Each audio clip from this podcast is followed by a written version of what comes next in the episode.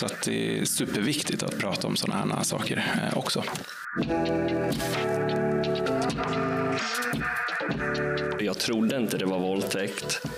Men när jag tänker efter så har jag visat nej och känt nej och inte gett samtycke. Ja, för alla är vi liksom både potentiella offer att utsättas men också att utsätta andra. RFSL eh, Stockholms podd Prata om det. Om samtycke och bra sex. Idag har vi ett riktigt spännande ämne att utforska. Det handlar om BDSM och kink. Och vi har en fantastisk gäst med oss idag som kommer lära oss allt hon vet om samtycke och bra sex. Nej förresten, så mycket tid har vi inte till godo. Ja, vi har med oss en person som är socionom, genusvetare, sexualupplysare, programledare för Kinkypodden och dessutom en fantastisk artist, Aurora Brännström. Aurora, välkommen hit till Prata om det-podden. Tusen tack, vilken fin presentation. Vad glad jag blir. Det känns så fint att få komma hit. Ja, det är så otroligt roligt att ha dig här verkligen. Men förutom min eh, presentation, vem är du? Ja, men den, den här knäckfrågan. Nej, men jag är ju ganska många saker som du redan har berättat. Eh, jag är ju musiker, så att jag har ju liksom en, en karriär som sångerska och artist och då sjunger jag jazz framför allt. Eh, men sen så är jag ju sexualupplysare och jag jobbar ju för RFSU Stockholm och nu sitter jag också i RFSU Stockholms styrelse som vice ordförande, så att jag har liksom ett brinnande engagemang där. Vem jag är kanske inte just definieras av allt jag gör. Så här, om, om, man skulle se så här, vilket är mitt främsta sinne?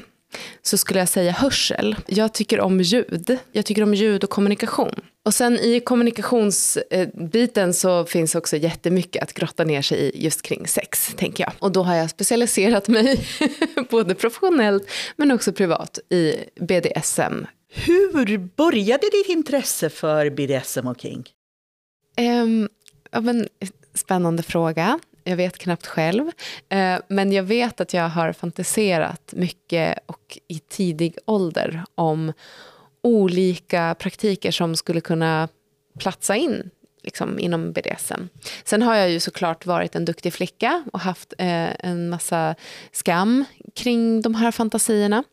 Men jag tror att det kom en brytpunkt för mig där 2010, 11 någonstans. Alltså, det är ju ganska sent ändå känns det som nu. Men, men om vi säger att jag hade liksom testat på och liksom utforskat dels fantasier och praktiker innan det också. Men att brytpunkten till att acceptera det och att liksom gå ut med det så och bli bekväm med det för mig själv var någonstans där.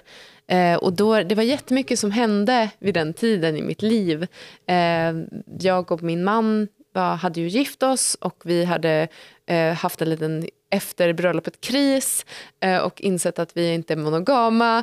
Eh, och eh, jag eh, kom i kontakt med RFSU, Eh, jag kom i kontakt med burlesken och började umgås med folk som levde på andra sätt, mer öppet.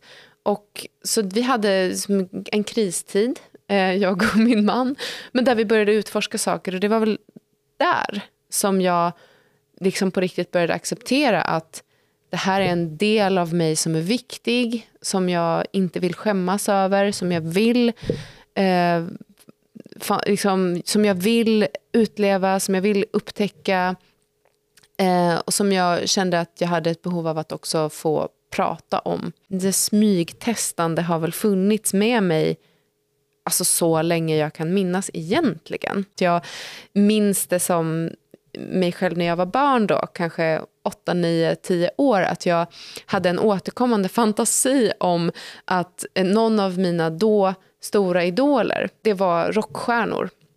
Jag har en liten sån eh, grej för rockstjärnor fortfarande idag. Eh, med mycket liksom läder och nitar och långt hår och smink. Och det, det är något särskilt som jag, jag, du kanske märker det nu också, att jag går verkligen så här igång på den estetiska ja, bilden. Eh, och jag hade då en fantasi av att en sån här person, det var ofta Gene Simmons eller Paul Stanley i Kiss som hoppade in brutalt genom mitt fönster i mitt flickrum. smashade in i mitt fönster och bara “jag måste ha dig nu” så eh, och tog mig med storm. Och eh, jag hade liksom ingenting att säga till om. And I loved it. Ja. Eh, och det var helt fantastiskt. Och i de här fantasierna så kunde vi ju liksom, jag kunde hänge mig åt en massa förbjudna saker. Och usch vad jag skämdes för det här. Men samtidigt var längtade efter att få bli typ tagen med storm och bara hänge mig åt fantastiskt snusk. Eh, men så det här har liksom varit med som en så här brännande förbjuden fantasi. Eh, och sen när jag träffade folk som alltså kanske inte klädde ut sig till Gene Simmons och krossade fönster och hoppade in i flickrum. Det är inte det jag menar. men, men som kanske ville liksom leka lite med någon slags rollspelssetting och eh, ja, men så här, prova praktiker som bara hade funnits i min fantasi och tyckte att det var rimligt och kul och det var okej. Okay. Wow! Eh, ny värld öppnade sig och det här var ju då i vuxen ålder.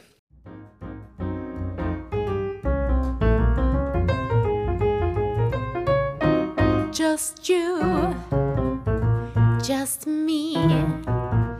Let's find a cozy spot to cuddle and cool. För många är ju begreppen BDSM och kink en naturlig och ganska härlig del av vardagen. Men andra har ingen relation till de här. Så vi behöver kanske ändå börja med, vad är BDSM? Det är en kombination som talar om att vi pratar om olika sexuella praktiker eller lekar där man eh, använder sig av maktdynamik på olika sätt där en eh, för och en följer eh, eller där man använder sig av perception eller smärta eller alltså olika känsel praktiker. Eh, men det kan också handla om att, att hålla fast, att begränsa. Eh, så att ofta är BDSM också förknippat med olika typer av rollspel kanske. Eller eh, förknippat med olika redskap som piskor, floggers, handklovar, rep, typer av leksaker eller redskap som, som förhöjer den här upplevelsen av att tillåta sig att någon annan tar inom situationstecken makten över ens egen kropp. Ja, eller vice versa, vice versa. Att man eh, tar makten eller kontrollen över någon annans kropp och sexualitet för en stund inom uttalade eh, kommunicerade ramar. Alltså man kan ju säga lite sådär 50 shades of grey fast på ett eh, liksom samtyckt och kommunicerat sätt. kan jag ana en liten passning till, till den litterära varianten av detta? ja, det finns mycket fördomar man skulle kunna bryta ner. I wish I knew someone like you could love me I wish I knew. Du frågade också om begreppet kink. Mm. Kink är ett jättebrett begrepp. Men som också kan vara jättesmalt. Och det beror verkligen på vem du frågar. Men om man tänker sig så här då, vi måste lägga till ett till begrepp här för att ja. kunna förstå båda de här begreppen. Och det är någonting som man brukar säga vanilj, eh, vaniljsex. Och vanilj eh, betyder egentligen allt som är inom ramen för normen. Typ det som man förväntar sig ingår i konceptet sex eller sexpraktiker. Eh, och allting som är utanför det, beroende på vem du frågar, skulle kunna beskrivas som kink. Eh, men man kan också beskriva kink som det här lilla extra, den här lilla kryddan som gör att vaniljsexet eller sexet blir riktigt spännande. Eller någonting som du verkligen längtar efter. Eh, Mm, does it make sense? Uh, så man skulle kunna säga att kink då är chokladsåsen på vaniljglassen? Ja, skulle man kunna säga. Och vissa föredrar eh, kolasås. Ja, just det. Eller lakrits. Ja. Mm. Precis, för det finns en mångfald också där. Men jag skulle vilja bara uppehålla mig vid vaniljglassen i eh, en, minut. För jag tänker det finns en, en fördom om eh, vaniljglass, att all vaniljglass är tråkig. Det är liksom den är blåvita med vanillinsocker. Det finns inte liksom någon, eh, det finns lite vanilj, tråkig vaniljextrakt. Men, men jag tänker vaniljglass är ju en sån enorm bredd. Du kan få den här gräddiga med de svarta svarta små vaniljkornen som man verkligen känner. Den här... Oh, ja, ja. Eh, man, man känner verkligen den här genuina vaniljsmaken, det här gräddet. Så att vaniljglass kan ju verkligen vara en upplevelse. Men det kan ju också vara den här småtråkiga, kritvita vaniljen totalt utan smak. 100 procent. Visst är det så. Eh, alltså jag älskar vaniljglass och vaniljsex också för den delen. eh, nej men visst är det så. Och det, och det tänker jag att jag också vill poängtera att vi, eller jag menar inte att vanilj är tråkigt. Eh, och faktiskt så kan kinks och BDSM också vara skittråkigt. Om det sker på fel sätt eller i fel situation eller med fel person eller du vet.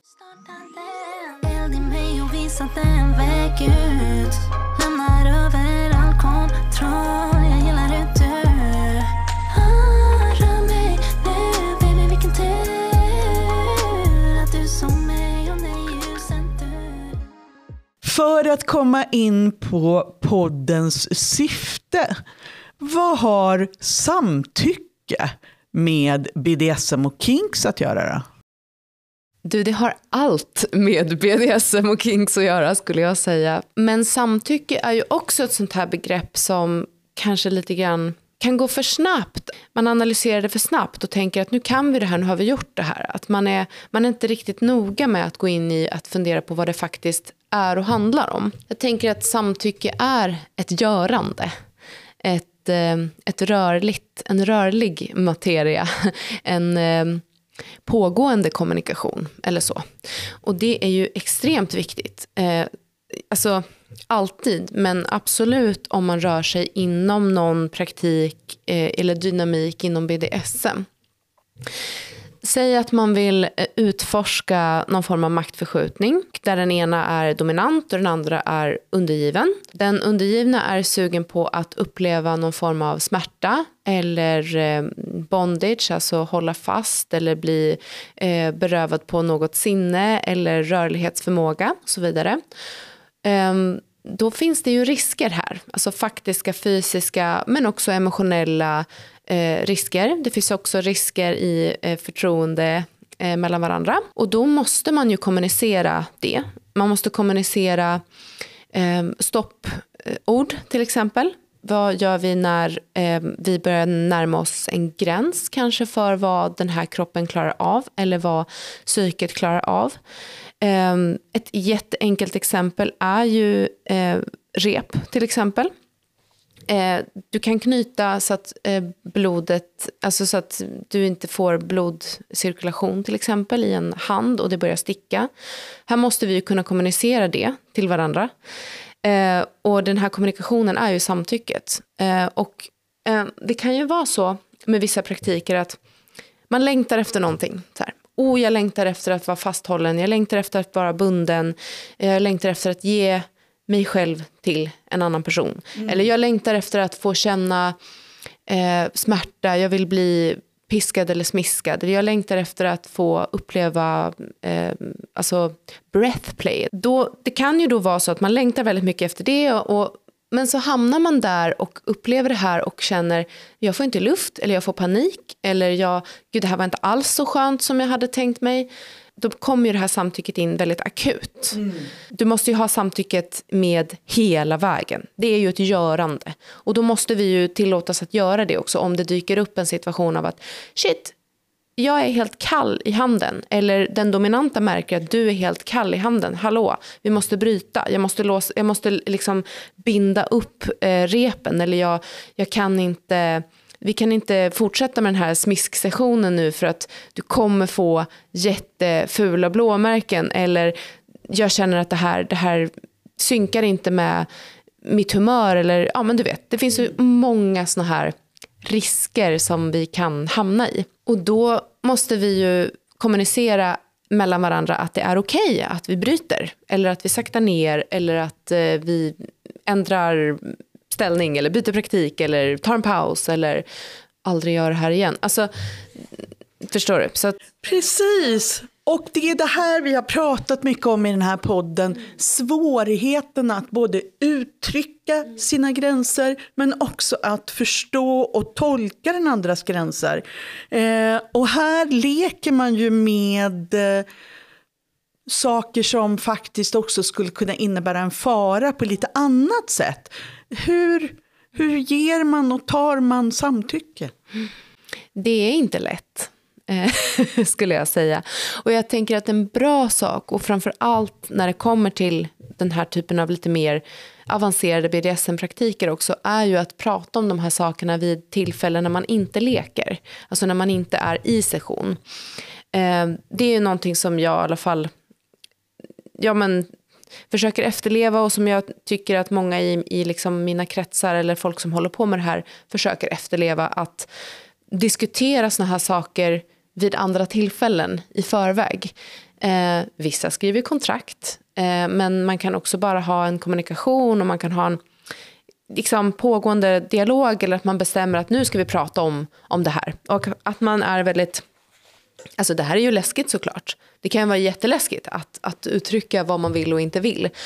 Det kan också vara väldigt läskigt att uttrycka saker som man inte är helt färdig med i tanken. Eh, man kan ju ha önskningar eller fantasier om saker som blir på ett annat sätt när de väl sker, såklart.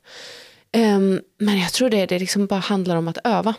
Mm. Uh, att uh, prova sig fram. Att uh, i det här samtalet och kommunikationen måste vi faktiskt vara lite modiga.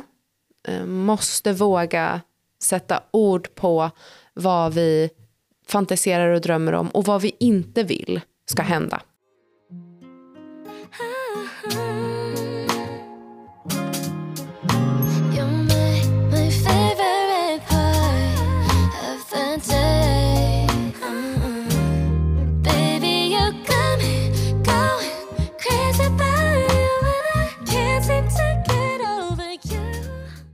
det är väldigt viktigt att, att diskutera om man har några gränser. Det finns inom BDSM, det finns ju jättemånga olika begrepp man kan plocka till här, men liksom så här, lite små vett och etikett, typ regler eller så, mm. som man kan förhålla sig till. Eh, och en sån här basic är ju hårda och mjuka gränser. Mm. Där hårda gränser handlar om alltså, gränser man har för sin egen kropp som man tänker sig att det här vill jag aldrig vara med om. Eh, det här vill jag aldrig ska hända. Och det, kan ju vara, och det är ju verkligen från person till person, så det kan man inte gissa sig fram till. Eh, det är ju bara en själv som vet vilka praktiker man tycker är härliga och vilka man inte tycker är härliga. Och det måste man faktiskt kommunicera och sätta ord på. Sen har vi de mjuka gränserna och det handlar om gränssättning i stunden eller i, idag eller med den här personen. Eh, det kan ju vara så att just mellan de här två personerna så funkar inte den här praktiken. Eh, eller just mellan de här personerna funkar inte den här praktiken just exakt nu, fast kanske en annan gång. Mm. Och där måste man ju ha en pågående, eh, ett pågående samtal eller någon form av kommunikation. Och det som är bra eh, här är ju också att vi kan kommunicera på så många olika sätt. tänker jag. Att eh, Man behöver inte hela tiden prata och analysera. Och, så här, för det kan ju bli också någonting som stör i stunden när man är uppe i en session eller en händelse, någonting som är jättehärligt. Att det finns många som tycker det, att det stör. Och då tänker jag så här, då är det bra att man har pratat igenom saker innan. Mm. Eh, men att man har ett annat sätt då, att man har kommit överens om ett, något annat sätt att kommunicera i stunden. Med, och då, det är där man kan plocka in de här stoppsignalerna eller stopporden. Och mm. De vanligaste är ju de här eh, vet du, trafikljussignalerna. Att man säger eh, orange när eh, det börjar närma sig en gräns och man säger rött när man är vid en gräns och behöver avbryta eller eh, ändra någonting. Man kan också säga grönt när man tycker att det här är underbart, fortsätt, gör lite mer. Mm. så de är ju bra. Mm. Om de inte kommer för en så kan man översätta dem till andra saker. Det, det är ju helt upp till var och en. Eh, men om man inte vill använda sig av ord, eller man kanske inte kan använda sig av ord, man kanske är, man kanske är tejpad för mm. munnen, mm. eller man kanske har en gagball, eller man kanske har en kuk i halsen, mm. eh, så kanske man kan lösa det genom att Eh, använda sig av eh, rörelser, eh, eller blickar, man kanske också har förbundna ögon, men en sån här vanlig är tap out, eh, brukar man kalla att man liksom eh, klappar med handen. Att man har åtminstone en hand eller ett lår eller en fot fri så att man kan göra som en liten datta. Men jag tänker det är viktigt att eh, man pratar om det eller kommer överens om det eller skriver om det i en chatt i förväg. Att, ja, men så här, här, de här sätt, på det här sättet funkar det för mig att kommunicera. I wanna be loved by you, just you nobody else but you. I wanna be loved by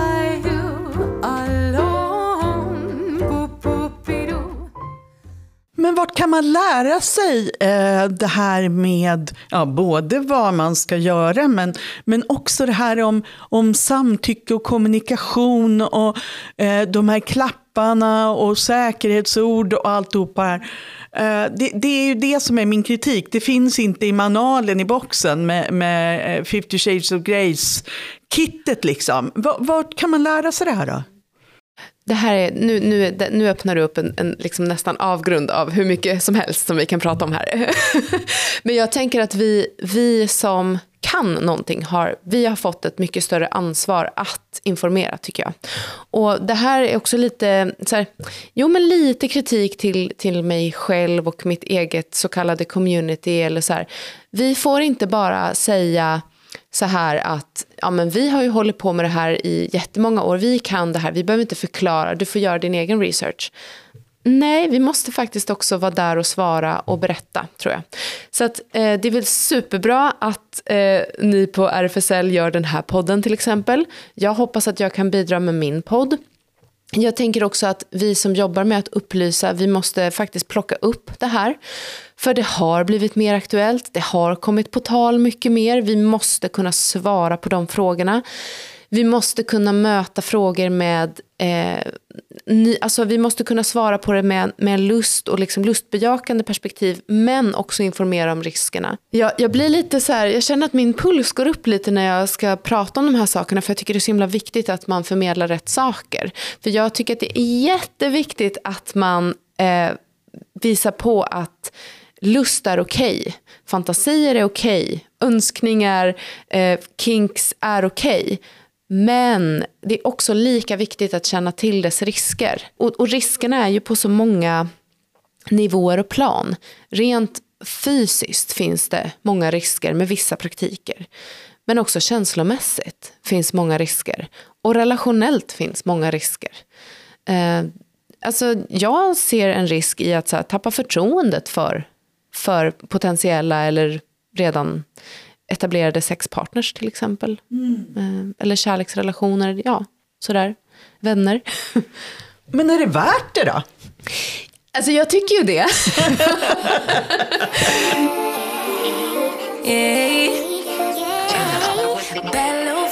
She wanna know me. I stay low key, all gas, no breaks, baby, let them host. Ja men precis, vi ska ju inte heller måla upp ett liksom, totalt riskscenario här. För grejen är att alltså, jag, är ju, jag är ju BDSM och kink-frälst. Alltså, det är ju ändå därför jag håller på med det jag gör. Det är därför jag driver min podd, det är därför jag upplyser för att jag är frälst. Jag tycker att det är fantastiskt. Jag lever ju typ för det här. Mm. så att, eh, ibland så brukar jag själv kalla mig för kinkster, vilket också är ett så här, lite flummigt begrepp. Men det är någonting som ger mig mening till mitt liv. Jag tänker att det finns två diken i den här diskussionen. Ena diket är BDSM är farligt. Det är bara en massa cismän som vill förtrycka eh, cis-kvinnor. Eh, det är våld och misshandel. Om det är det ena diket så kanske det andra diket är i BDSM-världen, det är vår stora förebild. För att där är alla regler uttalade, där finns det alltid ett autentiskt, genuint samtycke. Någon som har eh, eh skrivit om det här är författaren, psykologen och sexualupplysaren Jenny Jägerfeld som i Ottar har skrivit en krönika om där hon eh, tycker att många har missförstått vad BDSM är. Och hon har då eh, utkristalliserat tre övergripande hållningar till BDSM som jag tänkte att jag skulle testa om du håller med här. Eh, den första är den fördomsfulla eller sexualfientliga eh, hållningen. Eh, ja, ungefär som jag sa, att BDSM används som en täckmantel för allt, framförallt hetero sexuella äldre män att hitta och, och förslava framförallt unga kvinnor. Nummer två är den exotiserande och naiva hållningen. Ja, vi har mycket att lära av BDSM-världen, för där finns tydliga ramar och regler. Allt som görs i, mellan parterna förhandlas ordentligt innan, risker diskuteras, försiktighetsåtgärder eh, vidtas och BDSM-utövare alltid föredömen när det gäller när det kommer till sexuell kommunikation och praktik och det råder alltid ett fullständigt samtycke. Sen framhåller Jenny att det finns då en tredje hållning som är den realistiska och upplysta hållningen. Ja, hon skräder inte orden här. BDSM är inte bara smisk och pisk utan en hel kultur. Att det finns en stor potential för njutning, lek och lust och där det finns en underbar do-it-yourself-rörelse vad det gäller att skapa saker. Men hon säger också att BDSM-världen inte heller heller alltid är så idealistiskt och välfungerande som man skulle önska. Eftersom det är människor inblandade. Att det finns också idioter inom BDSM-communityt innebär inte att BDSM som praktik är dåligt. Det är bara simpel antiintellektuellt guilt by association. Ja, ah, Aurora, vad säger du om Jennys eh, beskrivning? wow. Nej, men jag håller med. Eh, jag, jag, jag, upplever det också vara på det här sättet. Och då vill jag komma tillbaka till det som jag sa tidigare här, att, att samtycke är ett görande. Mm. Så det spelar ingen roll om du har hållit på med BDSM i 20 år eller är nybörjare, det är i alla fall ett görande. Jag, jag tror att jag håller med om den här liksom, tredje hållningen. Det finns ju jättemycket att hämta i inom ramen för BDSM om man säger så. Jag tycker verkligen det. Jag, jag tycker att det finns absolut liksom mycket av den här klichéartade då andra hållningen att BDSM skulle vara bättre på kommunikation och samtycke än vanliga, inom situationstecken, vaniljisar. Eh, det är klart att det finns en liten sanning i det, därför att det krävs eh, mer av en eh, kring just kommunikation och samtycke eh, när man vill utforska en praktik som det finns risker med. BDSM, eller SM som det också hette ju tidigare, alltså man går tillbaka i tiden, har ju varit väldigt stigmatiserat mm. och eh, har ju setts på som någonting konstigt. Den hållningen har ju varit mer vanlig förr, om man går tillbaka i tiden. Och att det har gjort att folk som håller på med BDSM har blivit väldigt måna om att dels kanske försvara sig mm. emot fördomar eller kommentarer som blir eh, kränkande eller fördomsfulla. Då. Eh, men också att jobba inom, inom kretsen eller med sig själv. att så här, ja, men Om de har de här fördomarna emot mig eller emot oss då måste vi bli så jävla bra på kommunikation och samtycke så att ingen ska kunna eh, punktera det här. Man har faktiskt byggt upp en lite bättre, mer genomtänkt liksom, samtyckeskultur inom BDSM. Men med det är inte sagt att det är perfekt.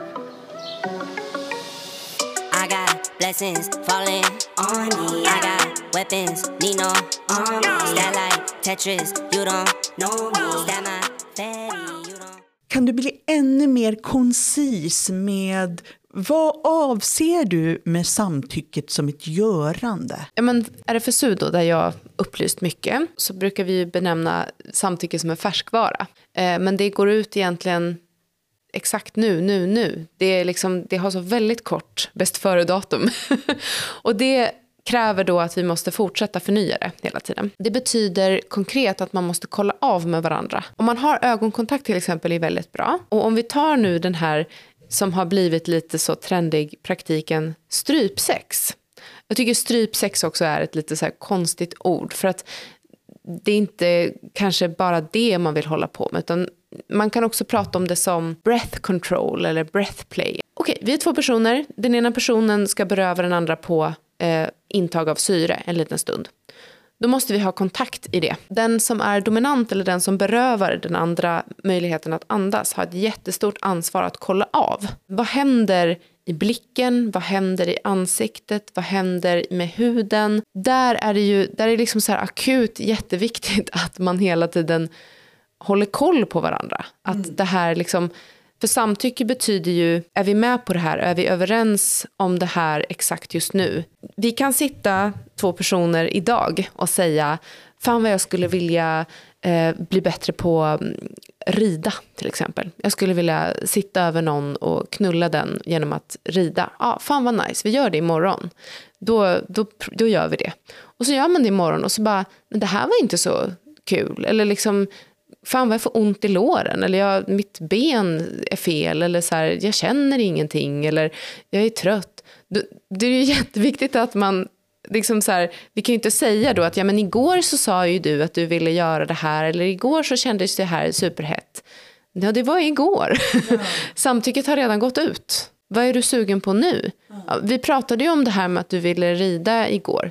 Ja, jag vet, men idag vill jag nog egentligen bara kolla på film. Eller jag vill bli knullad bakifrån. Jag vill, jag vill inte eh, prestera, jag vill att du gör det. Eller så här, jag vill att vi gör något helt annat. Det här är ju inte bara inom BDSM utan det är ju alltid och jämt. Hur ska man då, när man äh, är i en session, kunna säga att Nej, det här kändes inte så bra. Det, som tanke var det otroligt upphetsande.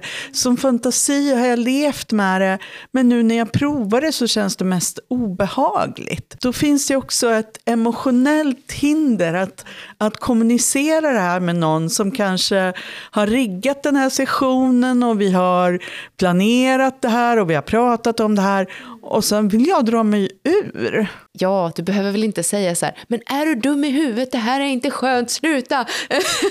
Man kan ju också säga, vänta, eh, kan vi ta en paus? Eller vänta, kan vi göra så här istället? Eller man kan, man kan visa med kroppen, man kan flytta sig eller man kan liksom hjälpa till att flytta den andra personen och så kan man ta ett andetag och så säger man du, hur blev det här?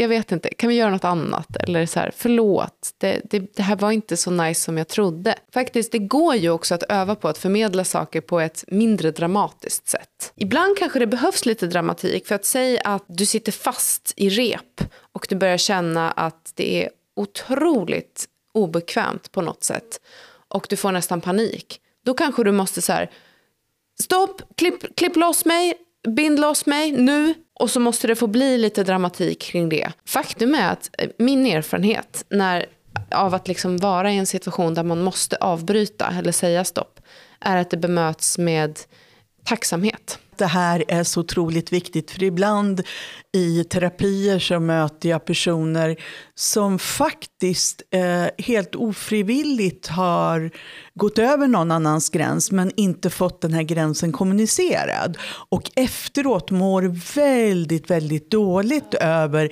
att man inte har sett den här gränssättningen, att det inte har blivit medveten om en. Och det faktiskt också kan traumatisera någon. Så att inte kommunicera gränser kan faktiskt också vara ett stort svek. Ja, precis. Men det här, nu är vi inne på någonting jätteviktigt, tänker jag. Att eh, det är ju faktiskt av, det är ju en eh, god gärning att, att eh, sätta gränser. För det är som du säger där, att om, om det har varit en situation där det inte har kommunicerats vart gränsen har gått, då kan ju den som har gått över gränsen också ha svårt att förstå när gick jag över gränsen? Eh, var det direkt när vi sågs? Eller var det när vi började ha någon form av sex? Eller var det den här praktiken? Alltså det kan ju skapa så mycket jobbiga tankeloopar så att den personen kan ju ha svårt att navigera kring sex överhuvudtaget sen. Liksom. This might be right Either you feel it or you don't might give it a try yeah. Jo, det, det jag tänker att vi också behöver nämna när vi pratar om om BDSM eller om sex överhuvudtaget är ju att det häftiga med sex och det superhäftiga med BDSM är ju mötet. Mm. Det som händer mellan oss eh, när man har kommunikationen igång och när man både känner sig trygg i att säga mer, ja, fortsätt eller stopp, vänta, avbryt. Det är ju svinhäftigt. Alltså, ja, ja, och att, att som när en undergiven också kan känna en sån enorm tacksamhet till någon som har gjort någonting eh, mot min kropp eller bundit mig eller någonting. För det hör vi aldrig i den här offentliga diskussionen om det här. Att, att man kan känna sig otroligt tacksam för att ha fått vara med på en session eller att man kan, man kan bära ibland sina eh, repmärken eller blåmärken som diamanter på sin kropp för att de har faktiskt betytt någonting och det är någonting som man både kan vara stolt och glad över. En aspekt av det också som är viktig är ju det här som händer efteråt. Hur man tar hand om sig själv och varandra där. Eh, det kan jag bara svara för för egen del att det, det kan vara otroligt stärkande. Och, och det stärkande där är ju att man har haft en fungerande kommunikation egentligen genom hela hela vägen. Och det du pratar om brukar ju ibland gå under benämningen aftercare. Mm. Och vi planerar ju att ha pilotgrupper. eh, för personer som vill lära sig mer om samtycke. Och där har jag tänkt att en av tillfällena ska handla om aftercare. Inte bara vid BDSM utan alla starka sexuella eller andra upplevelser kan ju behöva ett slags aftercare. Men här kan man ju faktiskt också ta lite inspiration och vägledning från eh, BDSM-världen. Så Aurora, vad är aftercare? ja, det kan vara jättemycket. Men det är, ju, det är precis vad, ordet säger, alltså någon slags efter att man tar hand om efterhand. Det är så mycket som, som kan ske också i, i, i sexet eller i, i, det som, i den praktiken man har precis upplevt. Eh, man kan få något som heter rus, särskilt, eh, eh, alltså det kan bli otroligt intensivt om man leker med smärta eller liksom frihetsberövning eller just den här maktdynamiken att det blir som ett rus och när de här endorfinerna lämnar kroppen så, så då går ju också ruset ut och, och man, ibland kan man må dåligt och då kanske man behöver ta hand om det lite grann. Aftercare kan handla om att kramas, pussas, prata, kolla film, ta ett bad tillsammans, alla möjliga mysiga saker man kan komma på, käka glass. Men det kan också vara att ta hand om sig själv och liksom känna in vad behöver jag? Ibland kan aftercare också sträcka sig i tid eh, liksom längre fram. Att, mm, man brukar prata om att man kan få ett, ett dropp, eh, alltså emotionellt eh, dropp, eh, känslomässigt eh, en tid efter. Det kan ske några timmar efter eller nästa dag eller två dagar senare, lite beroende på vem man är, vad man har gjort och vad som har hänt efteråt. Och där kan aftercare handla om att man checkar in med den andra.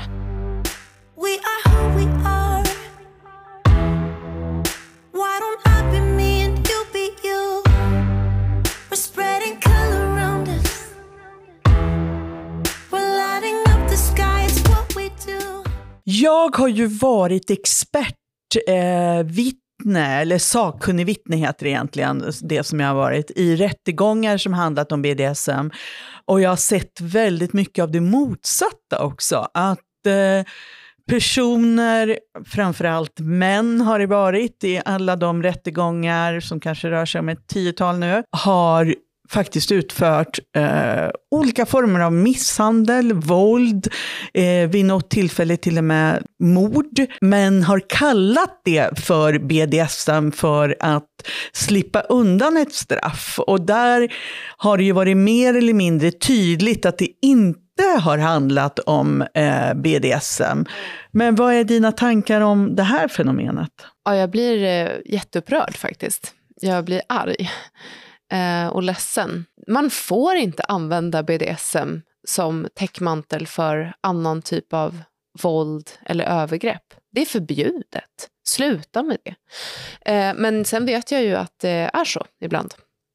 Eh, tyvärr. Och ibland händer det ju att personer som vill av någon anledning utföra övergrepp eller som vill gå över andras gränser, hur man nu kan vilja det, eh, men liksom som kanske inte har liksom förstått fördelarna med att kommunicera och mötas då, och som tänker att mina behov går före, att de tar sig in i, i kretsar av BDSM-utövare för att här tänker de att här skulle jag kunna göra det här, här skulle jag kunna få utlopp för det här utan att det märks eller utan att någon ifrågasätter eller ja, drar lite nytta av det på det sättet. Jag har också mött personer som har farit illa i BDSM-sammanhang av personer som kanske inte riktigt har respekterat regler eh, och gränser. Eh, men de har upplevt en stor svårighet att söka eh, hjälp, att eh, polisanmäla i och med att man eh, faktiskt har samtyckt till vissa praktiker men inte samtyckt till andra och inte fått get, gehör för det avståndstagande. Men då kan man uppleva ett väldigt stort stigma och en oförståelse både från polisen men också kuratorer och terapeuter. Har du några erfarenheter eller hört om det här fenomenet? Ja, det har jag tyvärr. Alltså, jag vill också bara säga vilken fin gärning du har gjort eh, som har tagit dig an de här fallen, tänker jag. Det finns mycket att göra där. Eh, och ja, det finns ju det, det, finns så många olika aspekter av det här där det kan gå fel, alltså både ifrån det kan ha med okunskap att göra såklart, om man vill snälltolka det här. Att eh, personer tänker att man inte behöver kommunicera samtycke för att de här personerna som håller på med BDSM, de är ju villiga att gå med på vad som helst. Så kan det ju låta i tanken från någon som liksom blir en förövare. Eh, så det behöver inte heller vara så att en person går in med en intention väldigt tydligt att jag vill förgripa mig, utan det kan vara att, att de tänker att jag vill dominera någon på olika sätt. Och då tar jag mig till de här kretsarna, för här finns det ju personer som är villiga, som inte kommer säga nej, eh, för att man också har en, en fördom om att inom begreppet att vara undergiven till exempel, det, då ingår det att man vill eh, att man vill uppleva alla praktiker som man skulle kunna uppleva då. Eh, så här, ja men smärta är okej, eh, frihetsberövande är okej, eh, förnedrande ord är okej. Alltså sådär, att man har en fördom om att allt är okej. Och det kan, den fördomen kan också vara eh, integrerad eller ingjuten i den som är eller vill vara den undergivna parten. Att den också har en, en fördom eller förväntan för sig själv att ja, men nu har jag ju sagt att jag är undergiven, nu har jag sagt att jag ska ta den här rollen som undergiven, ja men då måste jag ju gå med på alla de här praktikerna och det finns inga gränser. Och det där är ju en, en absolut farlig fallgrop från allas håll och som kan göra det svårt att våga anmäla till exempel och så kan göra det är svårt att navigera kring alltså var går gränserna. Det som har hänt här är ju att man har föreställningar och tankar och idéer som inte har kommunicerats. Keep on talking to me. Don't you leave me by myself.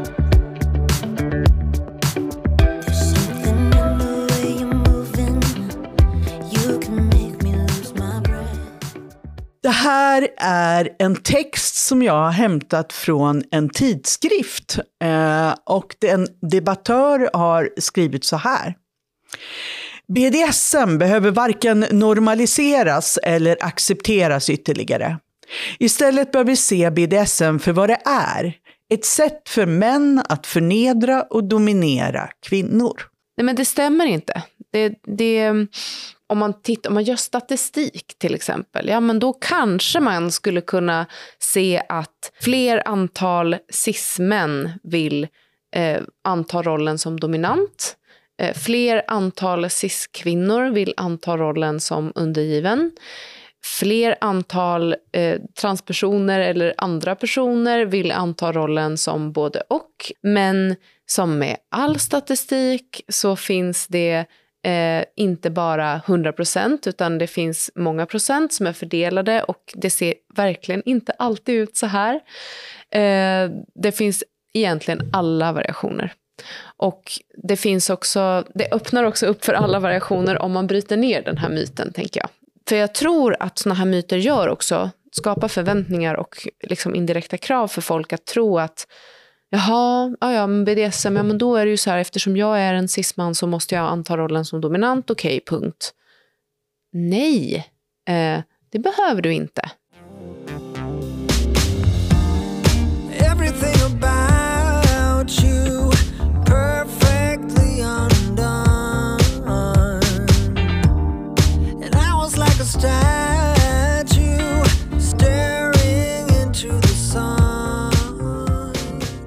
Jag tycker också att det är väldigt intressant därför att det, eh, man framhåller gärna BDSM som någonting väldigt specifikt. Men jag skulle säga att den heterosexuella världen är ganska influerad av att man ska tända på mäns överordning och kvinnors underordning oavsett eh, om det sker i en BDSM-kontext eller om den sker i en helt vaniljkontext. Ja, ja. Alltså den, den heterosexuella normen är ju med här också och spelar in och skapar narrativet. Mm.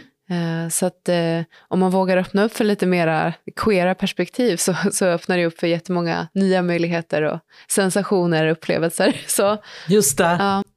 Men den här klassiska frågan då övertygad feminist och vill vara underordnad och ta, kanske till och med vill bli dominerad av en man. Hur går det ihop? Mm.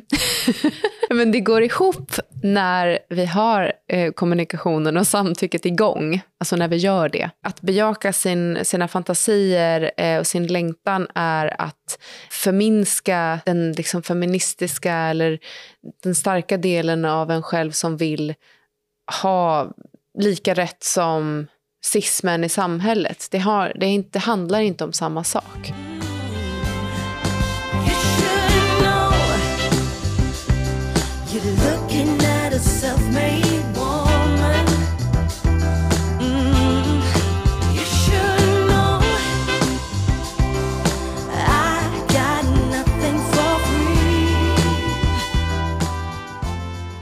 Tack så innerligt mycket Aurora. Det har varit en väldigt viktig och lärorik samtal om samtycke och vad vi faktiskt kan lära oss från BDSM och kink. Mm. Alltså stort tack att jag fick vara med. Jag tyckte också att det var fantastiskt.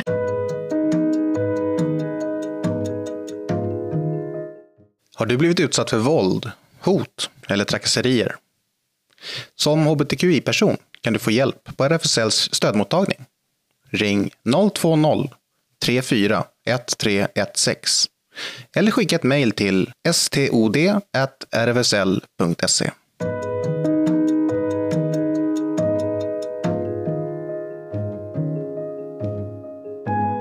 Podden görs av RFSL Stockholm med stöd från Jämställdhetsmyndigheten. Producent är Emma-Lina Pascal.